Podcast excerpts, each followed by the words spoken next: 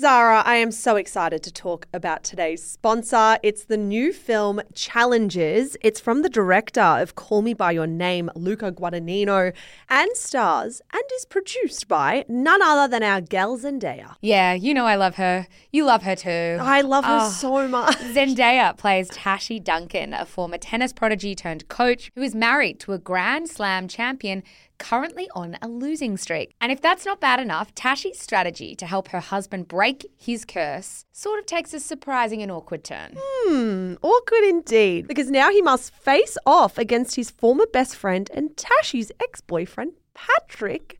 Zara, the tensions are running high. I know. Tashi's someone who makes no apologies for her game on and off the court. It's her game, her rules, but with her past and present colliding, Tashi must face reality and ask herself, what will it cost to win? Challenges is the sexy drama that everyone's talking about, and it's definitely not one you want to miss. It's about passion, friendship, and what happens when your past comes back to challenge you. You can grab a ticket from Tuesday, the 26th. So grab your friends and get excited. I will be grabbing you, and we are definitely going to be going to watch it. Oh, please. Thank you so much to Challenges for making this episode of Shameless possible.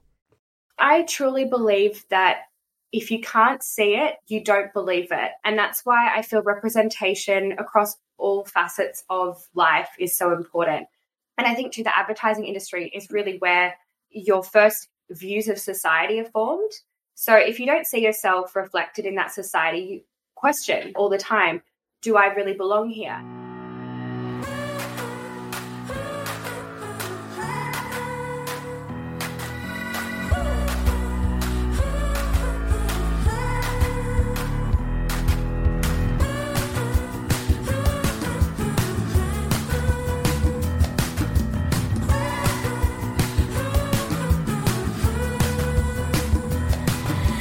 Hello and welcome to this In Conversation episode of Shameless with the incredible Jennifer Atilemile.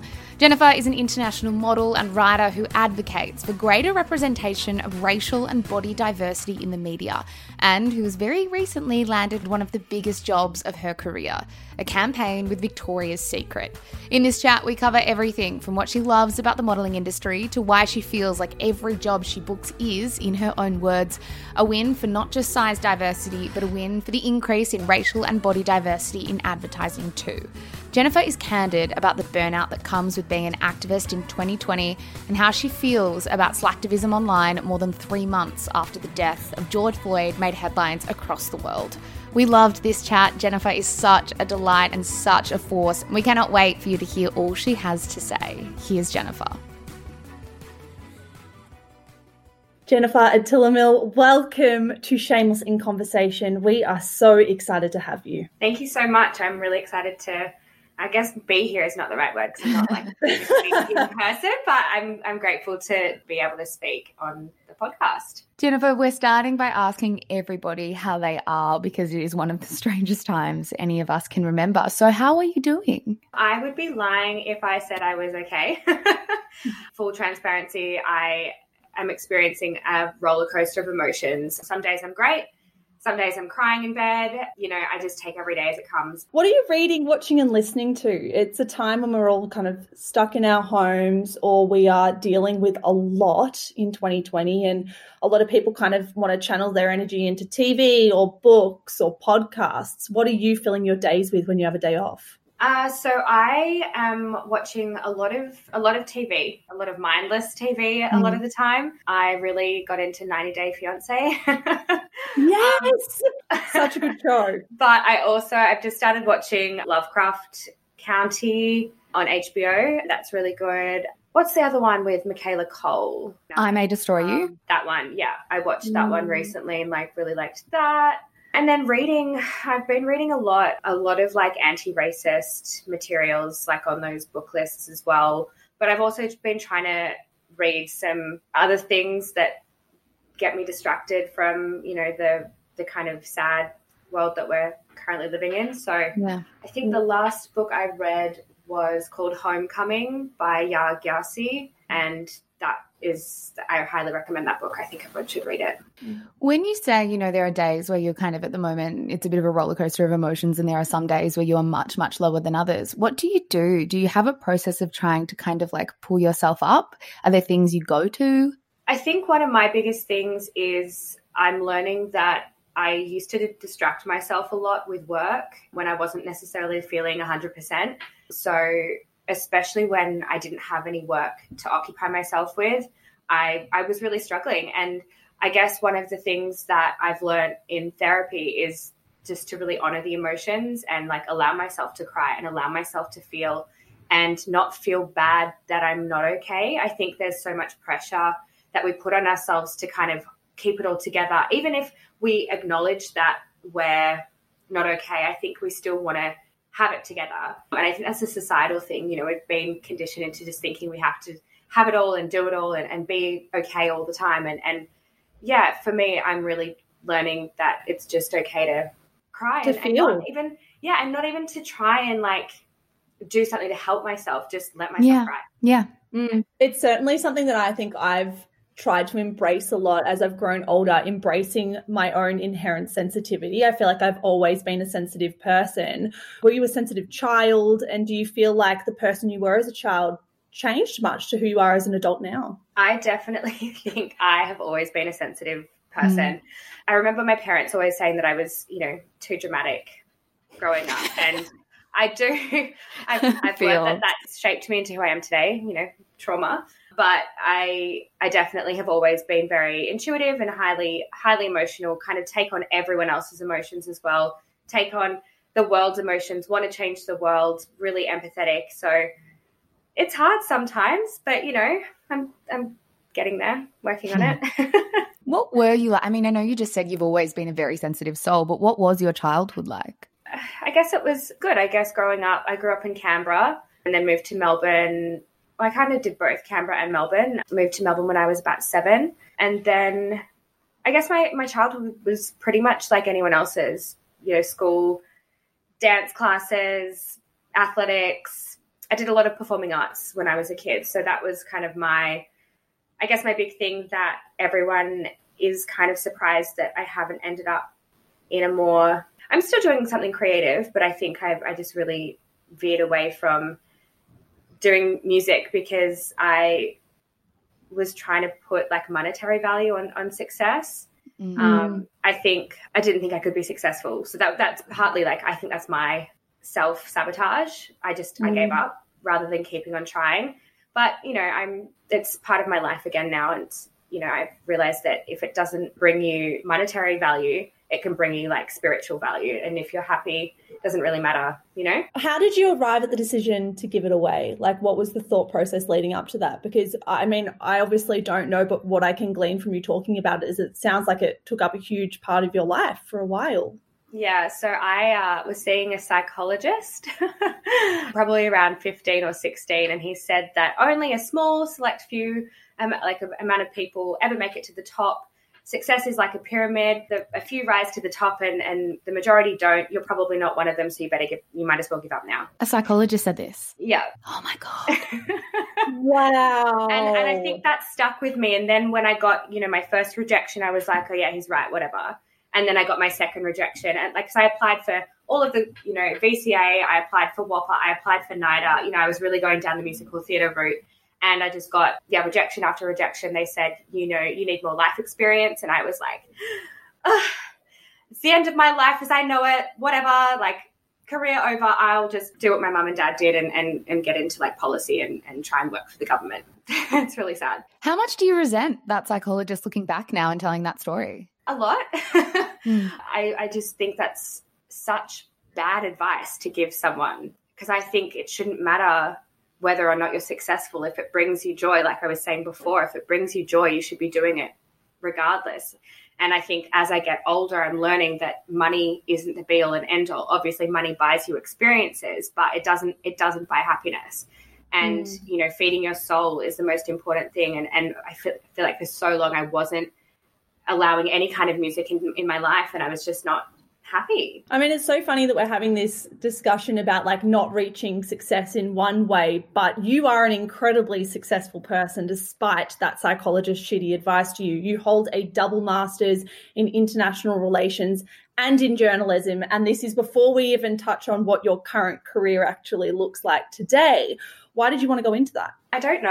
I, I think no, it was once I finished my undergraduate degree, I couldn't find a job and I just thought having a master's degree would help me. It, and I don't know if it would have helped me because I literally got my like my modeling contract at the same time as I got the offer to to start this degree, and I never really gave that academic side of, mm. of things a chance to kind of grow.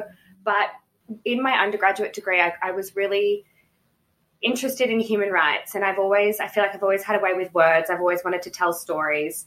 So I I guess yeah, I combined my want to learn more about human rights and just I guess the injustices in the world and then try and share those stories. So I actually focused on women's rights. I, I volunteered, not volunteered, but interned at like a women's peace and security institute in Melbourne. And I feel like that was the direction that I wanted to go down, but then I became a model instead. So it's a really different career path to what I studied. And I'm I'm kind of yeah asking myself every every tax return when I pay my HECS debt I'm like why why complete gear change but something I have always found interesting from like the youngest of ages to right now is how people are scouted to become models it feels like this very um I don't know, strange and ambiguous industry where, like, if you're not inside it, you really don't know how it functions. Yeah. How were you discovered, for lack of a better term? Yeah, so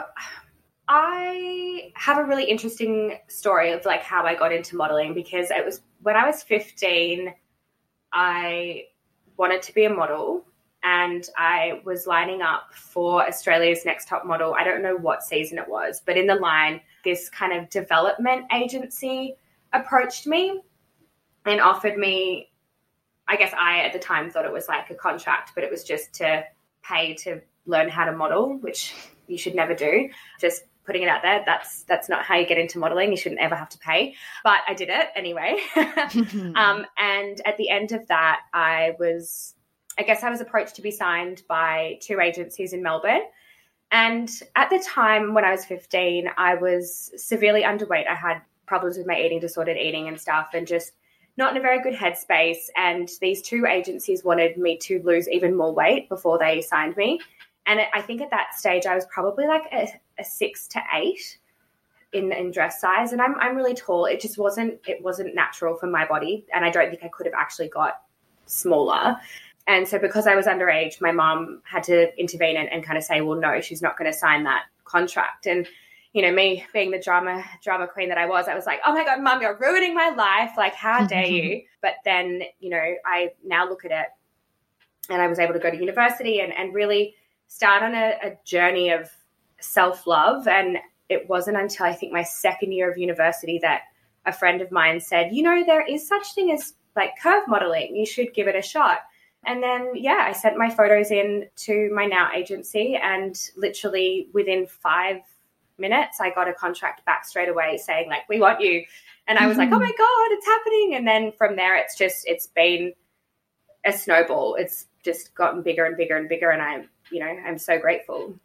Talk to us about that journey that you say from, you know, being told that you need to lose weight from being a six size six to eight to, as you say, getting to a point where you really do love your body was it being removed from the modeling industry you think that helped that actually come to be? No, actually, I think I've always equated like being thin to being successful and being popular and being liked by people. Mm. And I think too, like growing up in Australia, like I, I never ever saw anyone that looked like me. I never, even within my own family, like my dad's side of the family don't live in Australia. So I never had you know that side of my genetics to kind of look at for body image and it wasn't until i went to visit my dad's side of the family in Réunion when i was about 23 or 24 and something inside of me just clicked and i was like oh my gosh that's how i'm supposed to look like you know and i saw all these beautiful confident, curvy women.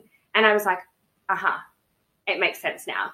And I think that then stemmed or spawned, sorry, like a new a new journey of like, okay, so this is what I'm supposed to look like. And then thanks to Instagram, I started following like other curve models and other kind of body positive accounts. And I really got to a point of realizing that I actually can't be thinner. Like I could, but it would it's really unhealthy for me to, me to be thinner. And so like every woman, I feel like we fluctuate, you know, over time that always, you know, external factors that cause weight gain, weight loss, whatever. But I think, you know, where I am right now is probably the most confident and just comfortable I am in my body. And it's taken a really long time to get there, and I'm not 100% confident all the time. And I think that's really important to put out there that, you know, I, I, I am comfortable now, but I still have bad body days. We all do. It's just mm. product of conditioning. yeah. Jennifer, one quote we absolutely adore of yours is this one. Each of these jobs I tick off is a win for not just size diversity, but a win for the increase in racial and body diversity in advertising. One thing that brings me joy on the job is that I know out there there's a young girl growing up seeing someone that looks like her and feels represented. And that's a win for me. Can you talk to that quote a little bit for us? Because when we read that, we were just blown away by how powerful it is. Yeah, I truly believe that if you can't see it, you don't believe it. And it, it's in everything. And that's why I feel representation across all facets of life is so important. And I think, too, the advertising industry is really where your first views of society are formed. So if you don't see yourself reflected in that society, you question all the time do I really belong here? And then coupled with in Australia, I was always asked where I was from, but I was from Australia and you know i didn't see anyone that looked like me in in advertising. I didn't see anyone that looked like me on tv i didn't see anyone that looked like me in any of the jobs that i aspired to do. And i never thought i could do it. So you know it's always going to take like one person to be that you know token almost. And that's why you do kind of need tokenism at times. But i think for me I, I find we haven't moved past tokenism. But i am willing to be that person because it does mean that there are people growing up with that role model that they never had, that I didn't have growing up. And, you know, on the days as well when I feel insecure about my body and I've still got to work and I kind of question, oh, should I do this? Should I change this or that? I then think no, because there will be someone out there that sees your body as their body and you're finally paving that way for your kind of body to be normalized. And so it's this weird battle because there isn't anyone that came before me. I feel almost like this immense pressure, but I also feel so empowered to be be that person that I didn't have when I was growing up. You know, I want to be the girl that I didn't have. One thing that you just touched on there was this idea of like, yes, uh, most of, you know, the advertising at the moment is tokenistic, but I'm willing to be that person. What is the burden of tokenism like of being the one that feels like, you know, you have to go first? It's it's honestly really hard. And I think what has really surfaced in the past couple of months is the conversation of, well, well, what now? And I've always seen my inclusion as, you know, that step to the next more diverse casting or the more diverse, yeah, advertising campaign. And it's always something that every time I do get booked, it's, it's kind of like a begrudging feeling that, oh, well, you know, I know I'm the token, but I'm willing to do this because without me as the token, there is no diversity. So you kind of take it, but at the same time, too, yeah, it's it's a, it's a really tough spot. But without the token, there is no diversity. So there has to be the token to get mm. diversity. And it's like the chicken and the egg. I feel in a little way, yeah. like but we're just not progressed further than the token. I feel like listening to you talk about it now, though, it would feel dehumanizing to a certain extent, right? Yeah, I feel I feel a bit used, especially come that whole blackout Tuesday movement where everyone, you know, pledged to do better, standing in solidarity, blah blah blah, and it's not changed. I've been really fortunate enough, like the contracts that I've had in Australia, I've actually sat in with the the companies, and I've I've had conversations internally to make sure that you know I and and like these companies and, and me still align with our values and and I've been really lucky in and I'm able to say that they do. But I just hope that what's coming from this movement now is permanent, long lasting change and it isn't just this, mm. you know, 15 seconds of fame kind of mentality of we're just going to do it for a little bit, not actually address the root causes of why we're pushing for more diversity just so that brands can make money. Because mm. I think, you know, ultimately we need more diversity uh, from an advertising perspective, but unless we address the issues behind why there isn't diversity, we're not actually going to move forward as a society. So it is, it's really hard. And like, I, I would love to be able to be turning down jobs and, and really like saying, no, you're not being diverse. I'm not working with you. But at the same time, too, I'm like, I've got to pay my bills. Yeah. So where do I then draw the line of, of that, that tokenistic inclusion and, and fighting for, for real long lasting change and being able to put a roof over my head? So it's like, it's, it's hard.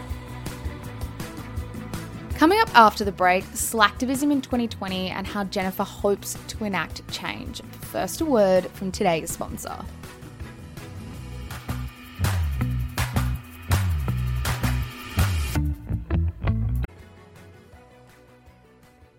You've done a lot of work in New York and London. You're living in New York at the moment. And I want to know do you think that you could have had the career that you're having now if you were based in Australia? Absolutely not. Flat out no. And I'm hoping that one day I can come home and, and have the recognition that I feel like I deserve.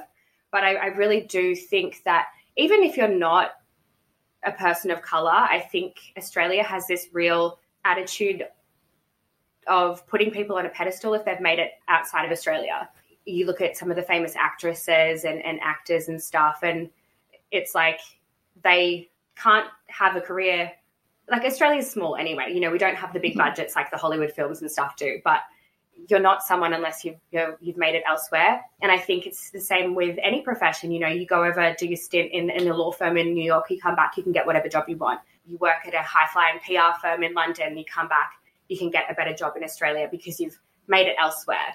I don't know why that is in Australia, but I definitely think that if it wasn't for the success that I've had in yeah, London and New York, I would not have had the same the same career. But just because mm. as well, like Australia just isn't diverse enough, and mm. and we're still not really wanting to address the underlying causes of that diversity problem, which is is racism. And Australians don't think that they're racist, and that's as simple as, as that. And and it sucks. And I hate being that person that's always I and I guess I'm kind of like self gaslighting myself. Yeah. But like I'm always that person I feel that speaking up about it and I've constantly been told, no, no, no, like it's not that bad. It's not that bad. Don't don't keep speaking up about it. And I'm I'm I'm over it because mm.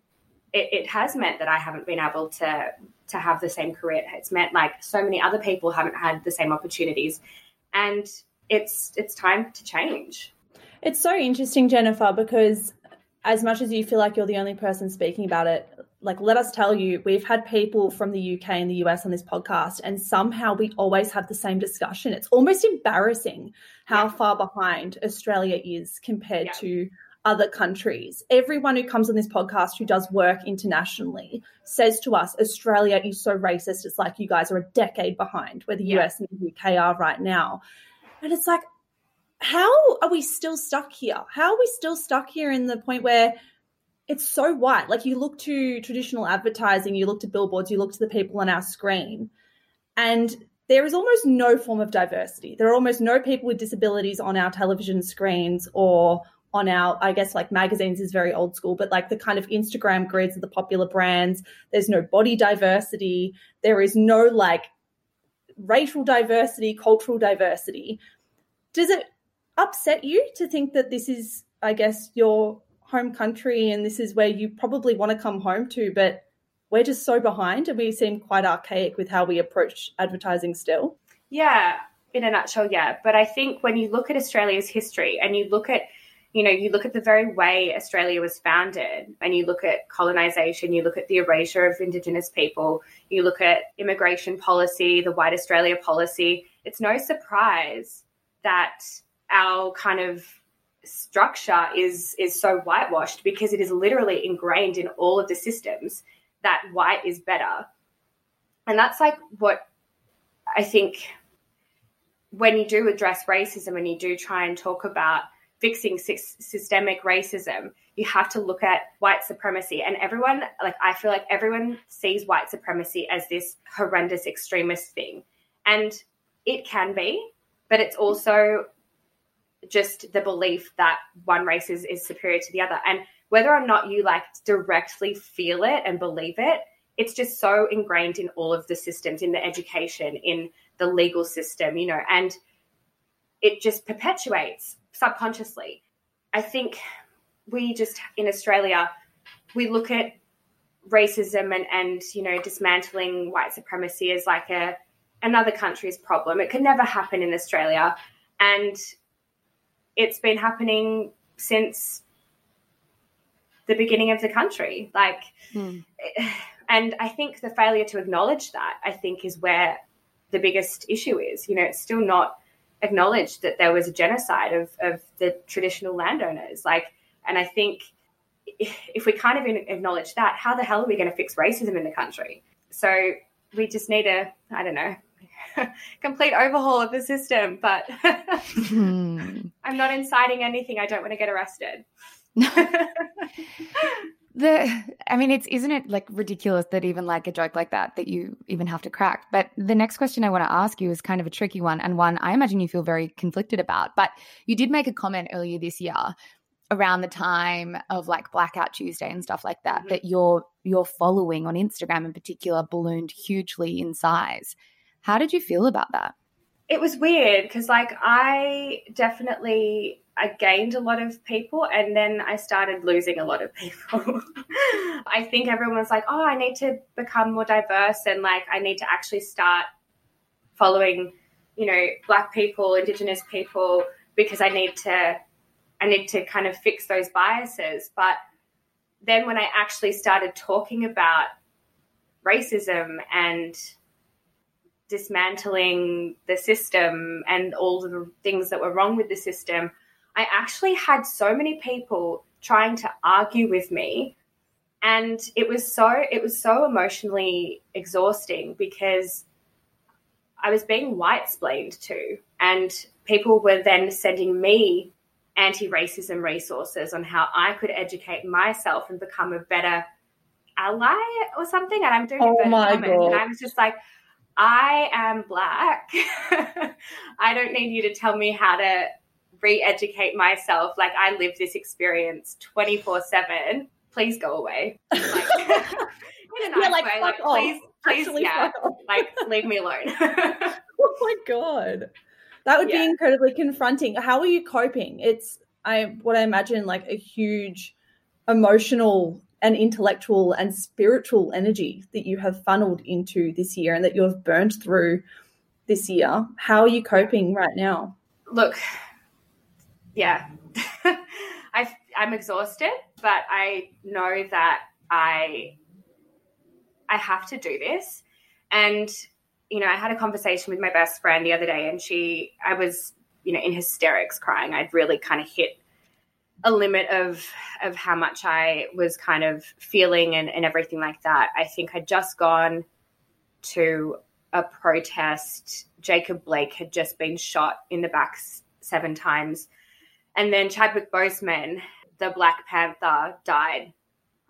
And it was a full moon. and I was just like, I was so emotional. And my friend said, like, at what cost to your mental health are you going to, you know, continue this activism? Because you're doing so much and it's it's admirable, but you've got to protect yourself as well. And I've just I've been feeling really guilty about having fun because I know like how much is is going on in the world but i also need to remind myself that joy is resistance and joy is is allowed and you know it's it's been it's been hard but yeah it's something that i'm i'm prepared to keep fighting for because until we're all equal like it's just not it's not fair so the thing that i'm learning too in in america is that I benefit from colorism, and and I and I'm I recognize that privilege and I want to use that privilege to be able to speak in circles that darker black people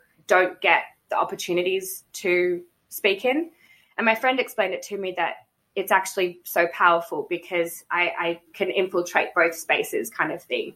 And I've almost accepted that responsibility, but it's, it's almost like this huge responsibility that I've, you know, another thing that I've just added to my plate. And, and I don't know, I've got stuff like spewing off the edge of the, my plate. It's just, it's overflowing right now. But I just, I feel like I have to because people are listening to me and, and I've got this voice and, you know, I want to use it. I don't want to just be sitting by and, and allowing things to happen. What is the cost of the activism and, you know, the cost on your mental health for kind of having to fight this every day and use your voice every single day? I guess the cost is just being exhausted and, and emotional and at times like, you know, I, I haven't been sleeping well. And yeah, like it's just, there's a real heavy weight on my heart and I try not to cry, but like all of the the the research that I've been doing and like all of the anti-racism stuff that I've been reading, it's so heartbreaking and it just makes me want to fight harder. And the thing that frustrates me the most is that if everyone that said that they were going to be doing the work was actually doing the work, people would be fuming because I'm mad. I'm so angry. And if like our allies really cared as much as they did to look woke enough to post a black square on Instagram, I feel like we'd have a little bit more progress than what we do. Like, but no one has really like unless it affects you, you don't really care. And it's not that you don't care. Like, oh, a lot of people do care, but they they almost like don't know where to start. But like it's such a complex thing but if you're doing the work and you're reading about it you're you're frustrated you're outraged because this treatment of black people in america treatment of indigenous people in australia is absolutely abhorrent and if you're not outraged then you're not doing enough work in my opinion like it just it, it pisses me off so much that people are still you know out there partying and and and you know, in the middle of a pandemic as well, like partying and pretending like nothing is going on, that black people aren't getting murdered disproportionately, not just by like the pandemic and poli- like the police brutality, but just the system is so unfair to black people and indigenous people. And I, I just, yeah, I can't live in a world where I, I haven't fought my hardest to try and make it equal for mm-hmm. everyone. I think one of the most disarming stats we've heard on Shameless was actually last month. We had Rae Johnston on. She's an Indigenous woman, and she was talking yeah. to us about healthcare and maternal child health care for Indigenous yeah. women and how many women die because they're just not taken care of. And doctors and midwives and nurses, even though it might not be something intentional, it's certainly subconscious where they are mistreating women, they're ignoring their health concerns, and women and children are dying. I want to talk to you about your anger about this because, on top of all this, like on top of the emotional and intellectual labor you're doing to educate people and use your voice and speak out, there is the layer of the trope of being an angry black woman, which is so unfair on top of everything else. Do you feel like when this anger bubbles up and bubbles over that you need to kind of squash it down and you need to be, I don't know, like ladylike or placate the people around you or make the white people in the room feel as comfortable as possible? Yeah, I do. And I remember when I first started modeling and I was very vocal about politics and just the injustices of everything in Australia and racism and, that sort of thing. I was told to to just not talk about it because no one wanted to hire anyone that was too political and that's the thing that as as black women you know you get all the time. If you're too confrontational it's too much for people to handle and you do get labeled yeah that angry black woman stereotype. And and and like i i did earlier i was kind of like say it in an articulate way that eases the blow kind of thing. But i'm just at the point now like i don't care. And yeah i i'm so frustrated and and yeah i'll yell at people or cry. I just kind of can't hold in those emotions anymore because it's it's just if people kind of see more people crying and being upset, then they're kind of more empathetic as well too. Like I, I don't know, I shared a video on my Instagram like ages ago. I feel like it was ages ago, maybe two two or three months ago. And I was crying and everyone was like, Oh my gosh, we're so sorry, blah blah blah. We didn't realize you felt like that. And I was like, Okay, well look, this is like years and years of trauma that I've suppressed and didn't even realize that I was suppressing. And I've only just learnt that I've been suppressing all of this trauma my whole whole life. So just bear with me for a second while I process it all. But I just think that, you know, if I didn't cry, no one would have really taken any note of what I was saying. But it was we almost have to get angry now and we have to to to show our anger and frustration and sadness at the treatment because otherwise no one knows and no one really cares. Yeah, I think it's as simple as that. And and I hate and I'm doing it again, but I'm like I, I hate the fact that I'm saying that no one cares because I feel like a lot of people deep down they do care, but they don't know how to act. They don't know how to try and make things better. And quite frankly, I don't know either. But we need white people to be doing as much as black people are doing. Yeah, we need the white allies to be fighting the fight because we've been fighting the fight forever and no one's listening to us. So I think that's when it gets so frustrating that this is a huge civil rights movement, you know, and it's just for me watching Australia just not acknowledge it and not do more is heartbreaking because yeah, we need to do more. What would 15 year old Jennifer say about the life that you've built and the causes that you stand up for? Would she be surprised? I don't think she would be surprised, but she kind of would be because I was a very rebellious. Just I, I was in a very different place at 15. So, you know, I'm I won't go too much into it, but if 15 year old me was to see me now, she'd be like, wow, it, it gets better kind of thing. So yeah, I, I just think that I've I've always had a fire in my belly to to stand up for for the injustices in the world. So I think I've I've st- stayed true to to that version of me, but I also think I've I've I'm completely different and I've become like a better a better version. So yeah, I'm proud of myself and I'm sure she'd be proud of me too. Mm. Who do you picture when you show up and you use your voice and you put yourself out there for all this annoying feedback, particularly from white people who try to white explain to you or tell you to educate yourself on something that you will always know far better than they do? Who do you do it for? Like, who do you picture in your head that you are doing this for and putting yourself out there for? I feel like in quarantine, I really thought about the legacy I want to leave behind. And I think I'm, I'm doing it for the future generations. I'm doing it for my kids.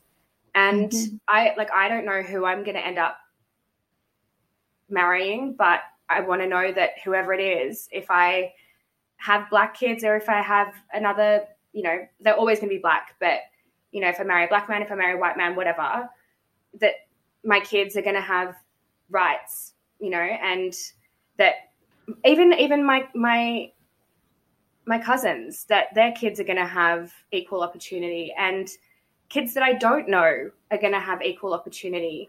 You know, I, I just think with any kind of activism or with any kind of wanting to make the world a better place, it's for the future generations because this kind of change isn't going to happen overnight. It's it's long lasting generational change, and I want to make the the earth a better place for for the next generation or even the generation after. How do you feel about the US election? It is coming up. I imagine it's an incredibly divisive space to live in. I imagine there's a lot going on over there. I struggle listening to it, and I'm fucking so many thousands of kilometers away from where you are, completely immersed in this very political clusterfuck, I guess. Yeah. How yeah. is it? How are you feeling? And are you nervous for, I, I guess, the potential that Donald Trump will be voted in again? on top of everything that's happening this year, the, having a presidential election with such a shit show candidacy is is yeah to say it's not worrying me is a lie mm. because it's the lesser of two evils both both candidates are not good but one is not trump yeah that's kind of that's kind of what i have taken from the whole situation. And it's frustrating because I can't vote and I would love to be able to vote because I live here, but I can't. But yeah, it's it's I just can't believe having studied journalism, I just can't believe the the lies mm. that are, are, being told and how many people believe the lies. Mm. And that's I think the scary thing is that it's i think i was reading this article that it's a campaign of misinformation and it's like misinformation versus misinformation and what is actually the truth i don't fucking know. But it's really scary because honestly i think that what is happening in america it's always been happening. Like i, I know that for a fact but the thing that trump is allowing is for people to actually just act on their opinions and viewpoints and, and that's why you're seeing a lot of supremacists kind of just acting in in broad daylight kind of thing. And that's always been an undercurrent in america. So i think it is kind of scary that you know should he be reelected it will get a lot worse. I do think it's probably going to get worse before it gets better but i do think it will get better because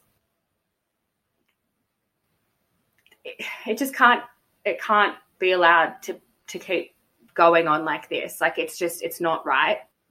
And yeah, I guess from studying international relations, I've been reading since he was elected that you know it's the perfect storm for someone like him to rise to power and you know with the economy and the promise of jobs and and mm. almost inciting this nationalism, but it's like a nationalism with a racist undercurrent. It's it's really dangerous and and yeah, it's it'll be interesting to see what what plays out. But I am hoping for the best. I don't want to be a complete Debbie Downer, but our fingers yeah. and toes and kind of everything that it can be crossed crossed for for everyone over there.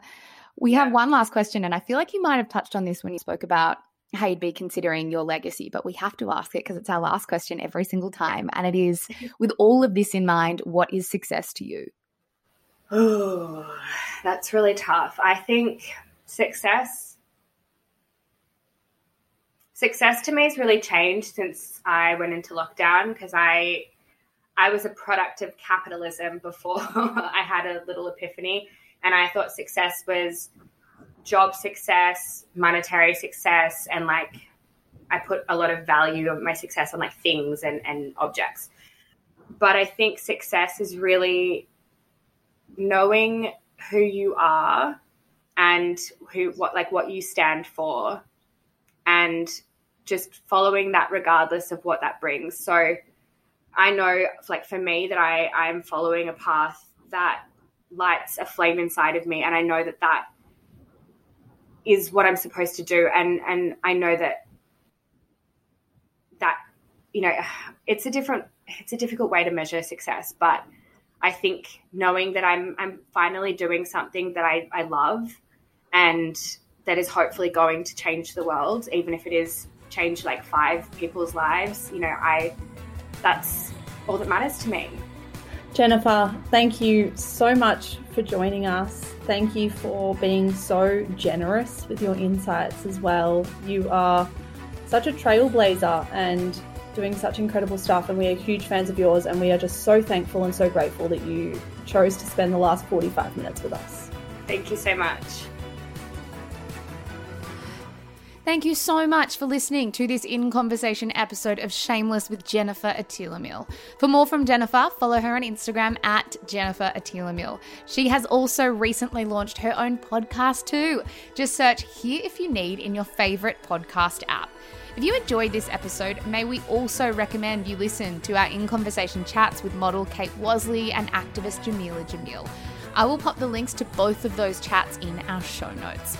As for us, well, if this is the first time you've ever listened to Shameless, we are an independent pop culture podcast. We put out episodes every Monday and Thursday and have a monthly book club episode too.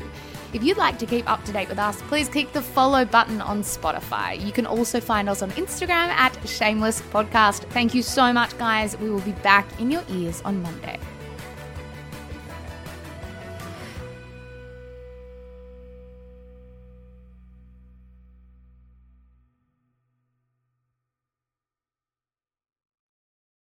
Guys. Mish here. I am the co founder of Shameless Media. Thank you so much for giving us your ears and your mind and your time. We're so grateful.